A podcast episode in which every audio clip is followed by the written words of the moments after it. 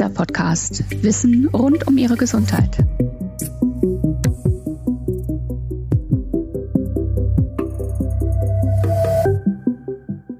Herzlich willkommen zu unserem Kieser Podcast. Unser Schwerpunkt heute, die Ernährung.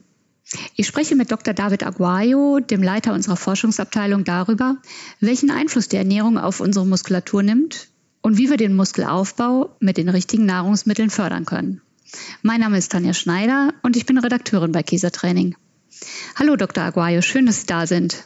Ja, grüße, danke, dass ich erneut hier sein darf. Dr. Aguayo, bei Muskeln und Ernährung denke ich ja sofort an Popeye, diese Zeichentrickfigur mit Kapitänsmütze, schiefem Gesicht und diesen überdimensionierten Unterarm.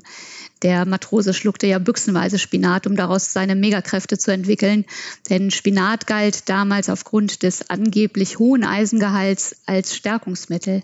Wie sieht das aus? Welche Nahrungsmittel eignen sich tatsächlich für den Muskelaufbau? Ja, also wir unterscheiden in der Regel ja drei Makronährstoffe, Proteine, Fette und Kohlenhydrate. Für den Muskelaufbau spielt Protein, das heißt Eiweiß, die zentrale Rolle. Ihr Körper besteht ja hauptsächlich aus Proteinen und Fetten.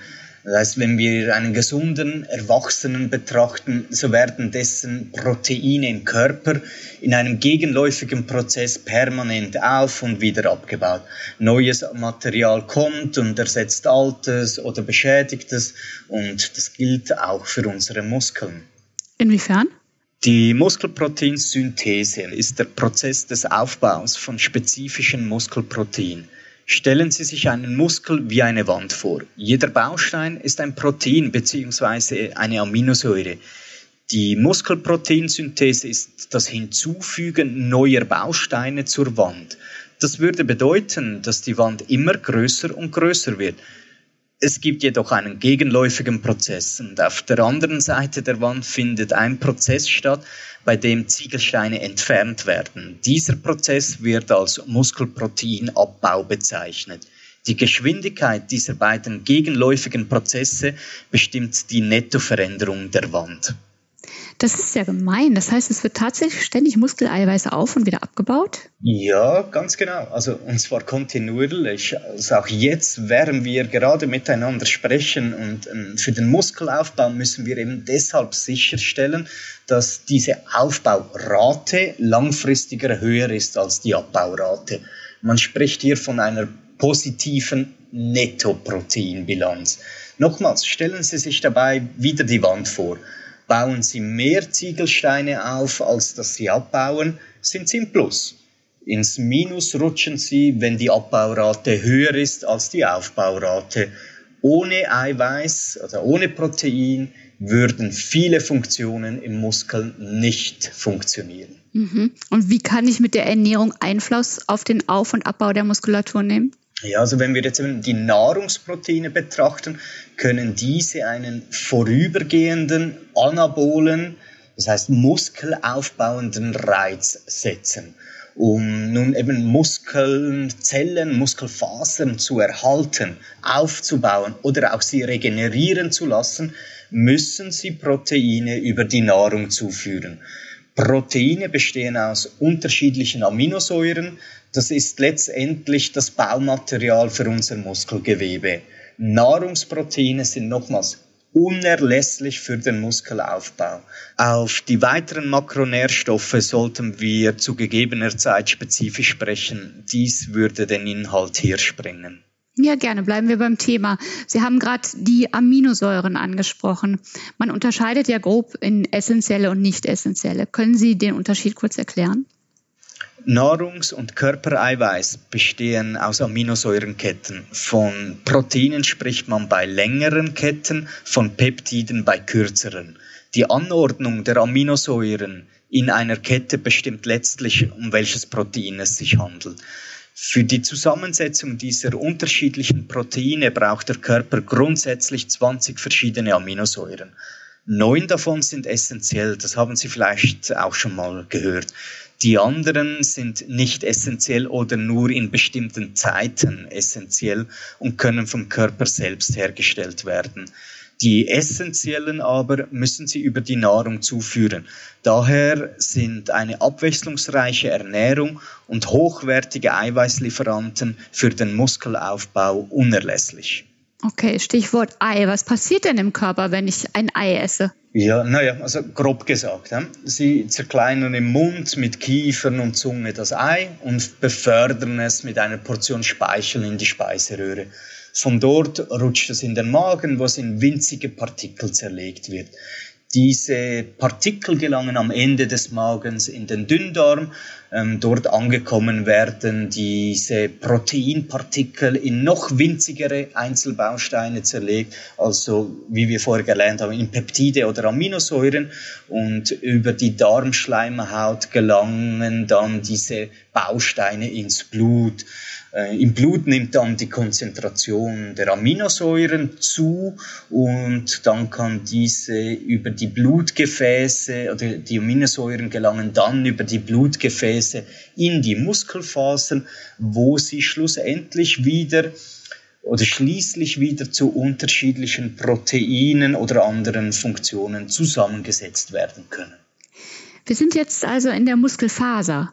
Wie kann ich mir die Proteinproduktion im Muskel denn genau vorstellen? Ja, es ist schon, schon ein ziemlich komplexer Prozess.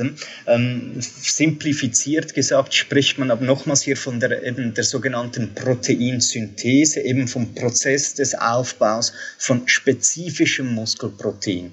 Und die findet an den Ribosomen der Muskelzelle statt. Das sind quasi Eiweißfabriken, in denen die einzelnen Aminosäuren wieder zu einer Kette zusammengesetzt werden.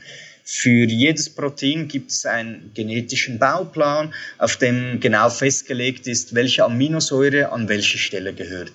Damit ein Protein gebaut werden kann, ist es ähm, wichtig, dass die jeweilige Aminosäure, die an die Kette nun angehängt werden soll, auch verfügbar ist.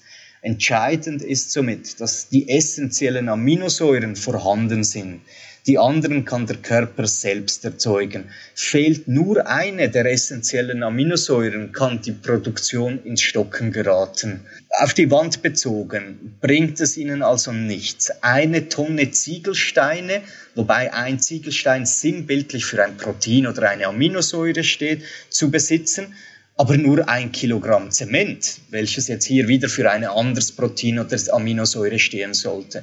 Das heißt, der Baustein, welcher am wenigsten vorhanden ist, bestimmt nämlich die Qualität und die Quantität der Mauer. Gleiches ist beim Muskel der Fall.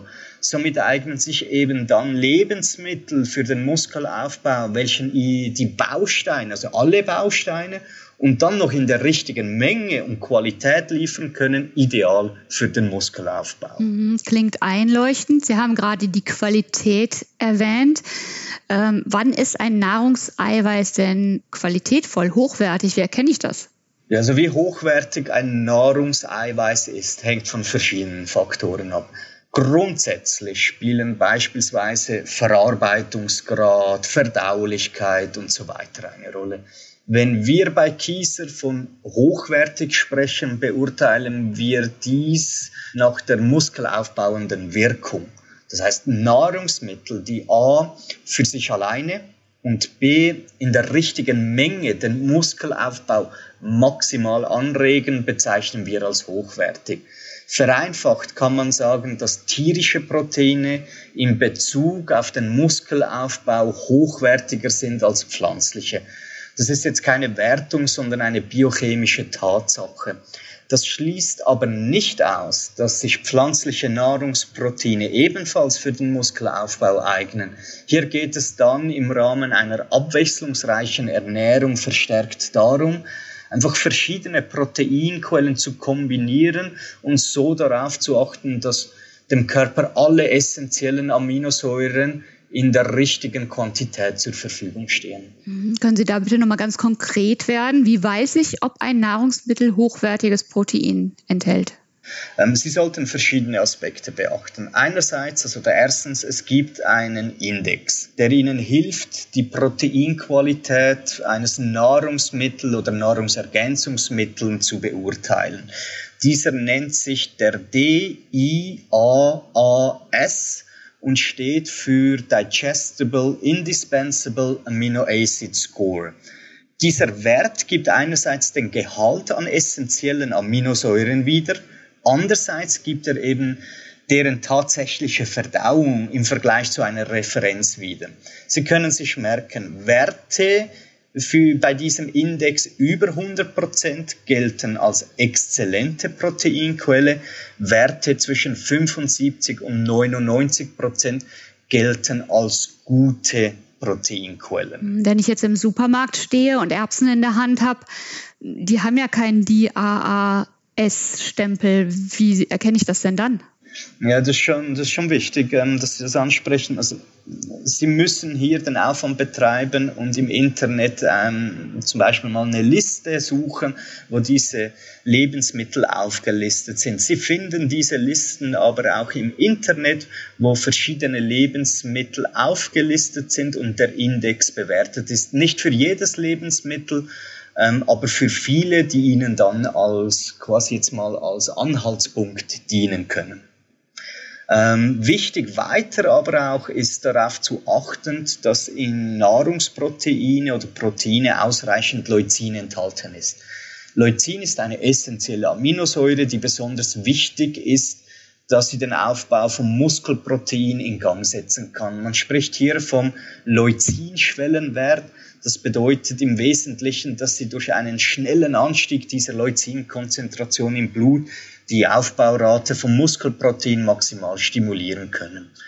Und letztes Endes, glaube ich, sollten Sie auch darauf achten oder auf die Herkunft beziehungsweise die Produktion des Proteins in Bezug auf ökologische und nachhaltige Aspekte berücksichtigen.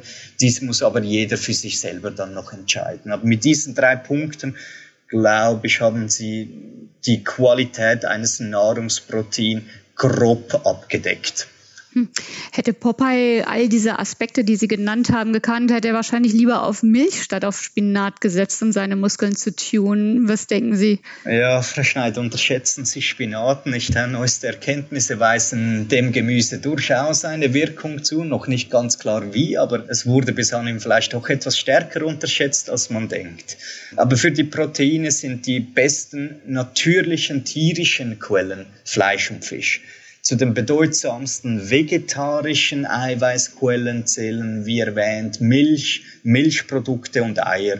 Und die besten veganen Quellen scheinen Nüsse, Mandeln, Hülsenfrüchte wie zum Beispiel Soja etc. zu sein. Alles möglichst naturbelassen.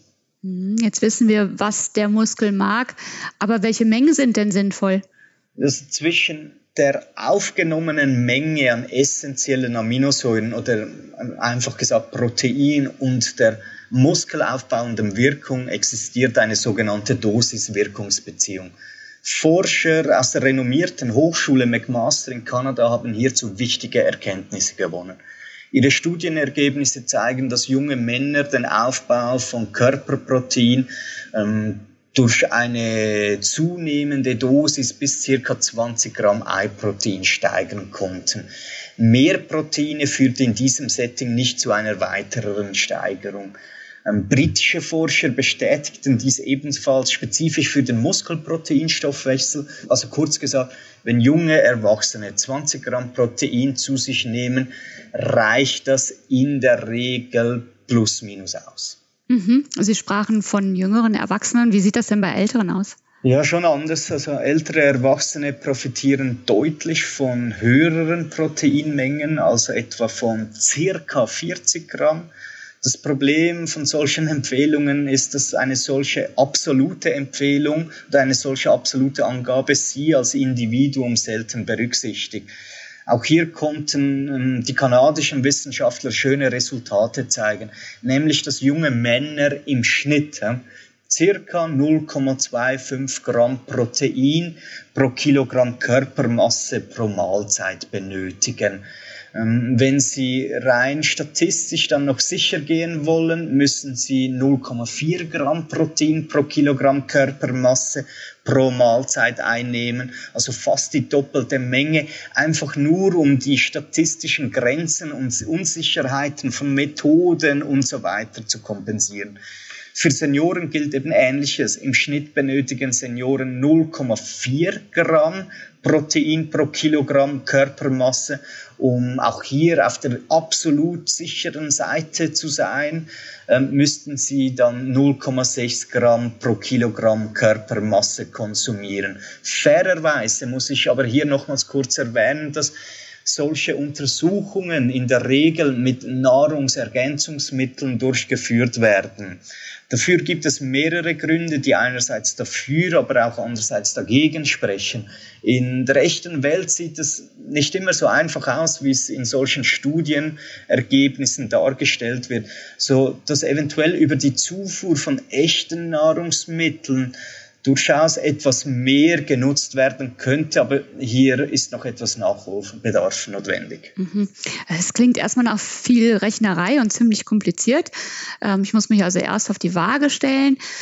Welche Mengen empfehlen Sie als Muskelphysiologe unseren Hörern ganz konkret, um den Muskelaufbau durch ein Nahrungsprotein zu stimulieren? Ja, also okay, machen wir es ganz konkret. Junge Erwachsene im Alter bis zu 60, 65 Jahren alt empfehle ich für die ideale Auswirkung auf den Muskelaufbau und die Gesundheit folgendes. Nehmen Sie pro Tag circa 1,4 bis 2,2 Gramm Protein pro Kilogramm Körpermasse ein. Das hört sich noch viel an, es ist auch nicht wenig, dies über, verteilt über mehrere Mahlzeiten am Tag. Ich sage jetzt so im Abstand von drei bis fünf Stunden eignet sich gut. Das entspricht dann, wenn wir es eben runterrechnen, ungefähr 0,25 Gramm Protein pro Kilogramm Körpermasse und Einnahmezeitpunkt. Als Beispiel, Nehmen wir eine 80 Kilogramm schwere Person. Diese mal, sagen wir jetzt 0,3 Gramm Protein zu nehmen, oder nein, bleiben wir bei 0,25 Gramm, macht das ja gerade ungefähr diese 20 Gramm Protein aus. Das heißt, 20 Gramm Protein pro Mahlzeit ist sicher ein sehr guter Anhaltspunkt für eine Mahlzeit oder für die Menge an Protein pro Mahlzeit für jüngere Erwachsene. Mhm, jetzt kenne ich den Richtwerk für Jüngere. Wie sieht das denn für ältere Personen aus? Ja, also nochmals bei den Eltern auf die Gesamtmenge auf den Tag unterscheidet sich das gar nicht so groß. Ja? Also auch hier würde ich empfehlen zwischen 1,4 bis 2,2 Gramm Protein pro Kilogramm Körpermasse pro Tag aufzunehmen. Das heißt, nehmen, Sie wieder, ähm, nehmen wir wieder das Beispiel von etwa 80 Kilogramm Person mal 0,4 Gramm, das wären ja dann pro Mahlzeit bei einer älteren Person ungefähr zwischen 30 und 40 Gramm pro Mahlzeit. Ja, und mit diesen Anhaltspunkten in Abstand von etwa nochmals alle drei bis fünf Stunden eine solche Mahlzeit zuzuführen, macht man schon sehr, sehr viel richtig. Mhm. Sie haben ja jetzt gerade diese altersspezifischen Unterschiede erwähnt, sind darauf eingegangen. Gibt es denn eigentlich auch geschlechtsspezifische Unterschiede? Brauchen Frauen mehr oder weniger Protein als Männer? Also die Daten, die ich hier alle zu Rate ziehe oder hier ein bisschen referenzieren, hatten nur wenige Probandinnen inkludiert. Zwar lagen keine Geschlechtsunterschiede in diesen Daten vor, Allerdings glaube ich, gibt es hier noch ein bisschen Nachholbedarf in der Forschung. Aber aktuell muss ich sagen, dass mit den Daten, die ich hier zu Rate ziehen kann, es keine Geschlechtsunterschiede in Bezug auf den Proteinbedarf zwischen den Geschlechtern gab. Mhm, okay, alles klar. Ähm, ich möchte noch auf einen Punkt zu sprechen kommen. Sie haben eben Leucin erwähnt. Diese Aminosäure hat, wie Sie sagen, einen starken stimulierenden Effekt auf den Muskelaufbau brauche ich denn dann überhaupt noch Krafttraining oder kann ich mir vielleicht doch die Muskeln wie Popeye anfuttern? Ja, das wäre zu schön, Frau Schneider. Also ganz klar, nein, Sie können sich keine Muskeln anfuttern. Denn, wie eingangs erwähnt, die muskelaufbauende Wirkung von Nahrungsprotein ist leider nur vorübergehend. Das heißt, als gesunder Erwachsener verhindern wir wahrscheinlich lediglich dass sich dieser kontinuierlich stattfindende Muskelabbau quasi bemerkbar macht. Das zeigt eine sehr interessante Untersuchung texanischer Forscher.